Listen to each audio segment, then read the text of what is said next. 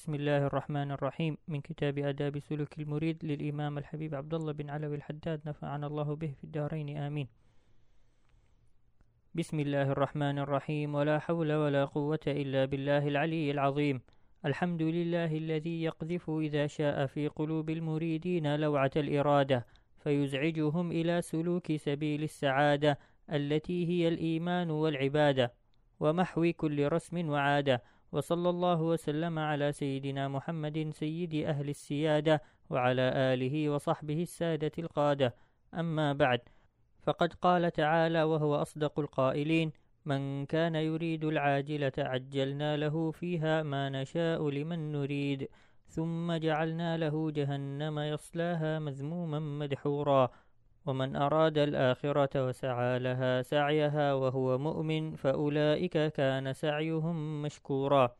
والعاجلة هي الدنيا، فإذا كان المريد لها فضلا عن الساعي لطلبها مصيره إلى النار مع اللوم والصغار، فما أجدر العاقل بالإعراض عنها والاحتراس منها. والآخرة هي الجنة، ولا يكفي في حصول الفوز بها الإرادة فقط، بل هي مع الإيمان والعمل الصالح المشار إليه بقوله تعالى: وسعى لها سعيها وهو مؤمن. والسعي المشكور هو العمل المقبول المستوجب صاحبه المدح والثناء والثواب العظيم الذي لا ينقضي ولا يفنى بفضل الله ورحمته. والخاسر من كل وجه من المريدين للدنيا الذي يتحقق في حقه الوعيد المذكور في الآية هو الذي يريد الدنيا إرادة ينسى في جنبها الآخرة فلا يؤمن بها أو يؤمن ولا يعمل لها، فالأول كافر خالد في النار والثاني فاسق موسوم بالخسار. وقال رسول الله صلى الله عليه وسلم: إنما الأعمال بالنيات وإنما لكل امرئ ما نوى، فمن كانت هجرته إلى الله ورسوله فهجرته إلى الله ورسوله، ومن كانت هجرته إلى دنيا يصيبها أو امرأة ينكحها فهجرته إلى ما هاجر إليه. أخبر صلى الله عليه وسلم أنه لا عمل إلا عن نية، وأن الإنسان بحسب ما نوى يثاب ويجزى، إن خيرا فخير وإن شرا فشر، فمن حسنت نيته حسن عمله لا محالة، ومن خبثت نيته خبث عمله لا محالة، وإن كان في الصورة طيبا كالذي يعمل الصالحات تصنعا للمخلوقين.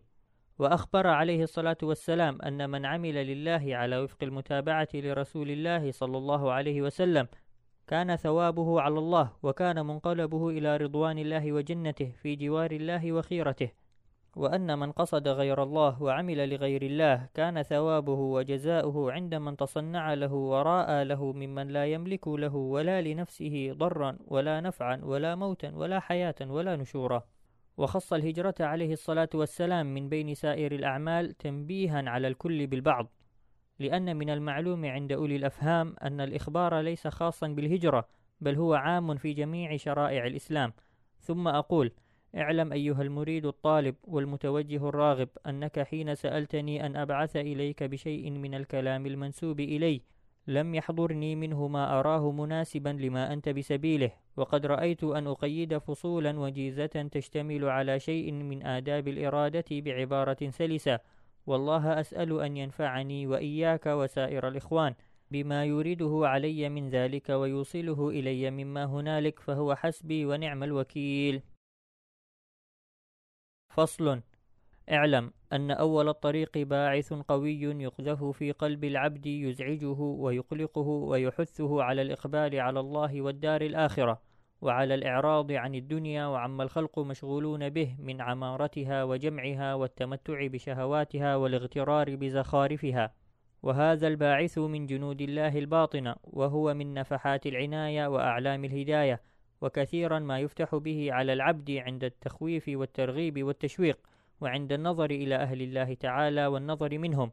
وقد يقع بدون سبب. والتعرض للنفحات مأمور به ومرغب فيه، والانتظار والارتقاب بدون التعرض ولزوم الباب حمق وغباوة. كيف وقد قال عليه الصلاة والسلام: إن لربكم في أيام دهركم نفحات ألا فتعرضوا لها. ومن أكرمه الله بهذا الباعث الشريف فليعرف قدره المنيف، وليعلم أنه من أعظم نعم الله تعالى عليه التي لا يقدر قدرها ولا يبلغ شكرها، فليبالغ في شكر الله تعالى على ما منحه وأولاه وخصه به من بين أشكاله وأقرانه، فكم من مسلم بلغ عمره 80 سنة وأكثر لم يجد هذا الباعث ولم يطرقه يوما من الدهر. وعلى المريد أن يجتهد في تقويته وحفظه وإجابته، أعني هذا الباعث، فتقويته بالذكر لله والفكر فيما عند الله والمجالسة لأهل الله،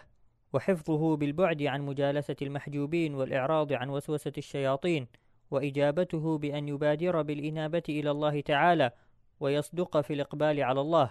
ولا يتوانى ولا يسوف ولا يتباطأ ولا يؤخر، وقد أمكنته الفرصة فلينتهزها، وفتح له الباب فليدخل، ودعاه الداعي فليسرع، وليحذر من غد بعد غد، فإن ذلك من عمل الشيطان، وليقبل ولا يتثبط ولا يتعلل بعدم الفراغ وعدم الصلاحية. قال أبو الربيع رحمه الله: سيروا إلى الله عرجا ومكاسير، ولا تنتظروا الصحة، فإن انتظار الصحة بطالة. وقال ابن عطاء الله في الحكم: إحالتك العمل على وجود الفراغ من رعونات النفوس. فصل: وأول شيء يبدأ به المريد في طريق الله تصحيح التوبة إلى الله تعالى من جميع الذنوب، وإن كان عليه شيء من المظالم لأحد من الخلق فليبادر بأدائها إلى أربابها إن أمكن، وإلا فيطلب الإحلال منهم، فإن الذي تكون ذمته مرتهنة بحقوق الخلق لا يمكنه السير إلى الحق. وشرط صحة التوبة صدق الندم على الذنوب مع صحة العزم على ترك العود إليها مدة العمر. ومن تاب عن شيء من الذنوب وهو مصر عليه أو عازم على العود إليه فلا توبة له. وليكن المريد على الدوام في غاية من الاعتراف بالتقصير عن القيام بما يجب عليه من حق ربه، ومتى حزن على تقصيره وانكسر قلبه من أجله فليعلم أن الله عنده، إذ يقول سبحانه: أنا عند المنكسرة قلوبهم من أجلي. وعلى المريد أن يحترز من أصغر الذنوب فضلا عن أكبرها، أشد من احترازه من تناول السم القاتل، ويكون خوفه لو ارتكب شيئا منها أعظم من خوفه لو أكل السم،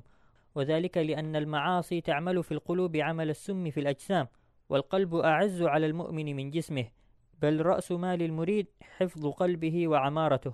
والجسم غرض للآفات وعما قريب يتلف بالموت، وليس في ذهابه إلا مفارقة الدنيا النكدة النغصة، وأما القلب إن تلف فقد تلفت الآخرة، فإنه لا ينجو من سخط الله ويفوز برضوانه وثوابه إلا من أتى الله بقلب سليم. فصل: وعلى المريد أن يجتهد في حفظ قلبه من الوساوس والآفات والخواطر الردية، وليقم على باب قلبه حاجبا من المراقبة يمنعها من الدخول إليه، فإنها إن دخلته أفسدته، ويعسر بعد ذلك إخراجها منه. وليبالغ في تنقية قلبه الذي هو موضع نظر ربه من الميل إلى شهوات الدنيا، ومن الحقد والغل والغش لأحد من المسلمين، ومن الظن السوء بأحد منهم، وليكن ناصحا لهم رحيما بهم مشفقا عليهم معتقدا الخير فيهم، يحب لهم ما يحب لنفسه من الخير، ويكره لهم ما يكره لنفسه من الشر. ولتعلم أيها المريد أن للقلب معاصي هي أفحش وأقبح وأخبث من معاصي الجوارح، ولا يصلح القلب لنزول معرفة الله ومحبته تعالى إلا بعد التخلي عنها والتخلص منها. فمن أفحشها الكبر والرياء والحسد، فالكبر يدل من صاحبه على غاية الحماقة ونهاية الجهالة والغباوة، وكيف يليق التكبر ممن يعلم أنه مخلوق من نطفة مذرة، وعلى القرب يصير جيفة قذرة، وإن كان عنده شيء من الفضائل والمحاسن فذلك من فضل الله وصنعه،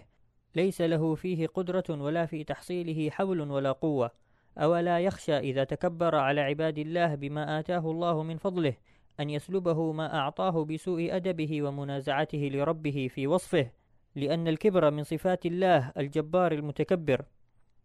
وأما الرياء فيدل على خلو قلب المرائي من عظمة الله وإجلاله، لأنه يتصنع ويتزين للمخلوقين ولا يقنع بعلم الله رب العالمين. ومن عمل الصالحات وأحب أن يعرفه الناس بذلك ليعظموه ويصطنع إليه المعروف فهو مراء جاهل راغب في الدنيا، لأن الزاهد من لو أقبل الناس عليه بالتعظيم وبذل الأموال لكان يعرض عن ذلك ويكرهه، وهذا يطلب الدنيا بعمل الآخرة، فمن أجهل منه؟ وإذا لم يقدر على الزهد في الدنيا فينبغي له أن يطلب الدنيا من المالك لها وهو الله، فإن قلوب الخلائق بيده يقبل بها على من أقبل عليه ويسخرها له فيما يشاء.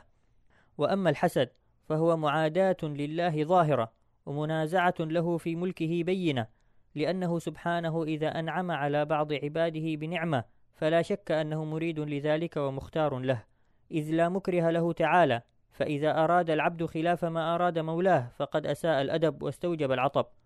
ثم إن الحسد قد يكون على أمور الدنيا كالجاه والمال، وهي أصغر من أن يحسد عليها، بل ينبغي لك أن ترحم من ابتلي بها وتحمد الله الذي عافاك منها. وقد يكون على أمور الآخرة كالعلم والصلاح، وقبيح بالمريد أن يحسد من وافقه على طريقه وعاونه على أمره، بل ينبغي له أن يفرح به لأنه صار عونا له وجنسا يتقوى به. والمؤمن كثير بأخيه، بل الذي ينبغي للمريد أن يحب بباطنه ويجتهد بظاهره في جمع الناس على طريق الله والاشتغال بطاعته، ولا يبالي أفضلوه أم فضلهم، فإن ذلك رزق من الله، وهو سبحانه وتعالى يختص برحمته من يشاء. وفي القلب أخلاق كثيرة مذمومة لم نذكرها حرصا على الإيجاز، وقد نبهنا على أمهاتها، وأم الجميع وأصلها ومغرسها حب الدنيا، فحبها رأس كل خطيئة كما ورد، وإذا سلم القلب منه فقد صلح وصفى وتنور وطاب وتأهل لواردات الأنوار وصلح للمكاشفة بالأسرار. فصل. وعلى المريد أن يجتهد في كف جوارحه عن المعاصي والآثام، ولا يحرك شيئا منها إلا في طاعة، ولا يعمل بها إلا شيئا يعود عليه نفعه في الآخرة، وليبالغ في حفظ اللسان، فإن جرمه صغير وجرمه كبير، فليكفه عن الكذب والغيبة وسائر الكلام المحظور، وليحترز من الكلام الفاحش ومن الخوض فيما لا يعنيه، وإن لم يكن محرما فإنه يقسي القلب ويكون فيه ضياع الوقت. بل ينبغي للمريد ألا يحرك لسانه إلا بتلاوة أو ذكر أو نصح لمسلم أو أمر بمعروف أو نهي عن منكر أو شيء من حاجات دنياه التي يستعين بها على أخراه. وقد قال عليه الصلاة والسلام: كل كلام ابن آدم عليه لا له، إلا ذكر الله أو أمر بمعروف أو نهي عن منكر.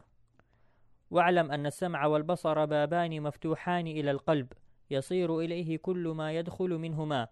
وكم من شيء يسمعه الإنسان أو يراه مما لا ينبغي يصل منه أثر إلى القلب تعسر إزالته عنه، فإن القلب سريع التأثر بكل ما يرد عليه، وإذا تأثر بشيء يعسر محوه عنه فليكن المريد حريصا على حفظ سمعه وبصره، مجتهدا في كف جميع جوارحه عن الآثام والفضول، وليحذر من النظر بعين الاستحسان إلى زهرة الدنيا وزينتها، فإن ظاهرها فتنة وباطنها عبرة،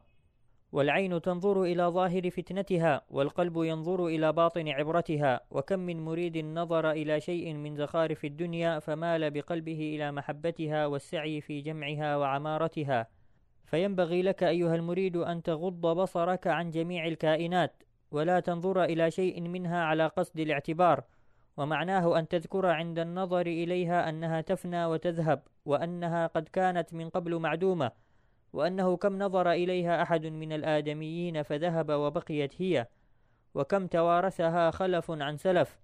وإذا نظرت إلى الموجودات فانظر إليها نظر المستدل بها على كمال قدرة موجدها وبارئها سبحانه، فإن جميع الموجودات تنادي بلسان حالها نداء يسمعه أهل القلوب المنورة الناظرون بنور الله: ألا إله إلا الله العزيز الحكيم. فصل. وينبغي للمريد ألا يزال على طهارة، وكلما أحدث توضأ وصلى ركعتين، وإن كان متأهلا وأتى أهله فليبادر بالاغتسال من الجنابة في الوقت، ولا يمكث جنبا، ويستعين على دوام الطهارة بقلة الأكل، فإن الذي يكثر الأكل يقع له الحدث كثيرا، فتشق عليه المداومة على الطهارة. وفي قلة الأكل أيضا معونة على السهر، وهو من آكد وظائف الإرادة. والذي ينبغي للمريد ألا يأكل إلا عن فاقة، ولا ينام إلا عن غلبة، ولا يتكلم إلا في حاجة، ولا يخالط أحدا من الخلق إلا إن كانت له في مخالطته فائدة. ومن أكثر الأكل قسى قلبه وثقلت جوارحه عن العبادة، وكثرة الأكل تدعو إلى كثرة النوم والكلام، والمريد إذا كثر نومه وكلامه صارت إرادته صورة لا حقيقة لها. وفي الحديث: ما ملأ ابن آدم وعاء شرا من بطنه، حسب ابن آدم لقيمات يقمن صلبه، فإن كان لا محالة فثلث لطعامه وثلث لشرابه وثلث لنفسه. فصل. وينبغي للمريد أن يكون أبعد الناس عن المعاصي والمحظورات، وأحفظهم للفرائض والمأمورات، وأحرصهم على القربات، وأسرعهم إلى الخيرات، فإن المريد لم يتميز عن غيره من الناس إلا بالإقبال على الله وعلى طاعته، والتفرغ عن كل ما يشغله عن عبادته، وليكن شحيحا على أنفاسه بخيلا بأوقاته، لا يصرف منها قليلا ولا كثيرا إلا فيما يقربه من ربه ويعود عليه بالنفع في معاده. وينبغي أن يكون له ورد من كل نوع من العبادات يواظب عليها، ولا يسمح بترك شيء منها في عسر ولا في يسر، فليكثر من تلاوة القرآن العظيم مع التدبر لمعانيه والترتيل لألفاظه، وليكن ممتلئا بعظمة المتكلم عند تلاوة كلامه، ولا يقرأ كما يقرأ الغافلون الذين يقرؤون القرآن بألسنة فصيحة وأصوات عالية وقلوب من الخشوع والتعظيم لله خالية، يقرؤونه كما أنزل من فاتحته إلى خاتمته، ولا يدرون معناه، ولا يعلمون لأي شيء أنزل، ولو علموا لعملوا، فإن العلم ما نفع، ومن علم وما عمل فليس بينه وبين الجاهل فرق، إلا من حيث إن حجة الله عليه آكد، فعلى هذا يكون الجاهل أحسن حالا منه. ولذلك قيل: كل علم لا يعود عليك نفعه فالجهل أعود عليك منه. وليكن لك أيها المريد حظ من التهجد، فإن الليل وقت خلوة العبد مع مولاه، فأكثر فيه من التضرع والاستغفار، وناجي ربك بلسان الذلة والاضطرار، عن قلب متحقق بنهاية العجز وغاية الانكسار، واحذر أن تدع قيام الليل، فلا يأتي عليك وقت السحر إلا وأنت مستيقظ ذاكر لله سبحانه وتعالى. فصل. وكن أيها المريد في غاية الاعتناء بإقامة الصلوات الخمس، بإتمام قيامهن وقراءتهن وخشوعهن وركوعهن وسجودهن وسائر أركانهن وسننهن، وأشعر قلبك قبل الدخول في الصلاة عظمة من تريد الوقوف بين يديه جل وعلا، واحذر أن تناجي ملك الملوك وجبار الجبابرة بقلب لاه مسترسل في أودية الغفلة والوساوس، جائل في ميادين الخواطر والأفكار الدنيوية، فتستوجب المقت من الله والطرد عن باب الله. وقد قال عليه الصلاة والسلام: إذا قام العبد إلى الصلاة أقبل الله عليه بوجهه، فإذا التفت إلى ورائه يقول الله تعالى: ابن آدم التفت إلى من هو خير له مني، فإن التفت الثانية قال مثل ذلك، فإن التفت الثالثة أعرض الله عنه. فإذا كان الملتفت بوجهه الظاهر يعرض الله عنه، فكيف يكون حال من يلتفت بقلبه في صلاته إلى حظوظ الدنيا وزخارفها؟ والله سبحانه وتعالى لا ينظر إلى الأجسام والظواهر، وإنما ينظر إلى القلوب والسرائر. واعلم أن روح جميع العبادات ومعناها إنما هو الحضور مع الله فيها، فمن خلت عبادته عن الحضور فعبادته هباء منثور. ومثل الذي لا يحضر مع الله في عبادته مثل الذي يهدي إلى ملك عظيم وصيفة ميتة أو صندوقا فارغة، فما أجدره بالعقوبة وحرمان المثوبة. فصل. واحذر أيها المريد كل الحذر من ترك الجمعة والجماعات، فإن ذلك من عادات أهل البطالات وسمات أرباب الجهالات. وحافظ على الرواتب المشروعات قبل الصلاة وبعدها، وواظب على صلاة الوتر والضحى وإحياء ما بين العشاءين، وكن شديد الحرص على عمارة ما بعد صلاة الصبح إلى الطلوع، وما بعد صلاة العصر إلى الغروب، فهذان وقتان شريفان تفيض فيهما من الله تعالى الأمداد على المتوجهين إليه من العباد. وفي عمارة ما بعد صلاة الصبح خاصية قوية في جلب الأرزاق الجسمانية، وفي عمارة ما بعد العصر خاصية قوية لجلب الأرزاق القلبية، كذلك جربه أرباب البصائر من العارفين الأكابر. وفي الحديث: إن الذي يقعد في مصلاه يذكر الله بعد صلاة الصبح أسرع في تحصيل الرزق من الذي يضرب في الآفاق، أعني يسافر فيها لطلب الأرزاق. فصل. والذي عليه المعول في طريق الله تعالى بعد فعل الأوامر واجتناب المحارم ملازمة الذكر لله، فعليك به أيها المريد في كل حال وفي كل وقت وفي كل مكان بالقلب واللسان. والذكر الذي يجمع جميع معاني الأذكار وثمراتها الباطنة والظاهرة هو قول لا إله إلا الله، وهو الذكر الذي يؤمر بملازمته أهل البداية ويرجع إليه أهل النهاية. ومن سره أن يذوق شيئا من أسرار الطريقة ويكاشف بشيء من أنواع الحقيقة فليعكف على الذكر لله تعالى بقلب حاضر وأدب وافر وإقبال صادق وتوجيه خارق، فما اجتمعت هذه المعاني لشخص إلا كوشف بالملكوت الأعلى، وطالعت روحه حقائق العالم الأصفى، وشاهدت عين سره الجمال الأقدس الأسمى. ولتكن أيها المريد مكثرا من التفكر، وهو على 3 أقسام: تفكر في عجائب القدرة وبدائع المملكة السماوية والأرضية وثمرته المعرفة بالله، وتفكر في الآلاء والنعم ونتيجته المحبة لله، وتفكر في الدنيا والآخرة وأحوال الخلق فيهما وفائدته الإعراض عن الدنيا والإقبال على الأخرى. وقد شرحنا شيئا من مجاري الفكر وثمرته في رسالة المعاونة فليطلبه من أراده. فصل: وإذا آنست من نفسك أيها المريد تكاسلا عن الطاعات وتثاقلا عن الخيرات فقدها إليها بزمام الرجاء، وهو أن تذكر لها ما وعد الله به العاملين بطاعته من الفوز العظيم والنعيم المقيم والرحمة والرضوان والخلود في فسيح الجنان والعز والرفعة والشرف والمكانة عنده سبحانه وعند عباده. وإذا أحسست من نفسك ميلا إلى المخالفات أو التفاتا إلى السيئات فردها عنها بصوت الخوف، وهو أن تذكرها وتعظها بما توعد الله به من عصاه من الهوان والوبال والخزي والنكال والطرد والحرمان والصغار والخسران. وإياك والوقوع فيما وقع فيه بعض الشاطحين من الاستهانة بشأن الجنة والنار، وعظم ما عظم الله ورسوله، واعمل لله لأنه ربك وأنت عبده، واسأله أن يدخلك جنته وأن يعيذك من ناره بفضله ورحمته. وإن قال لك الشيطان لعنه الله إن الله سبحانه وتعالى غني عنك وعن عملك ولا تنفعه طاعتك ولا تضره معصيتك،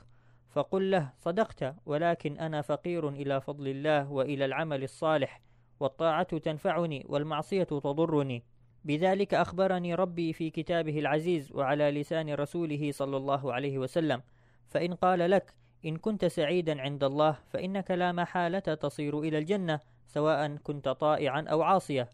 وإن كنت شقيا عنده فسوف تصير إلى النار وإن كنت مطيعا، فلا تلتفت إلى قوله، وذلك لأن أمر السابقة غيب لا يطلع عليه إلا الله وليس لأحد من الخلق فيه شيء، والطاعة أدل دليل على سابقة السعادة، وما بين المطيع وبين الجنة إلا أن يموت على طاعته، والمعصية أدل دليل على سابقة الشقاء، وما بين العاصي وبين النار إلا أن يموت على معصيته.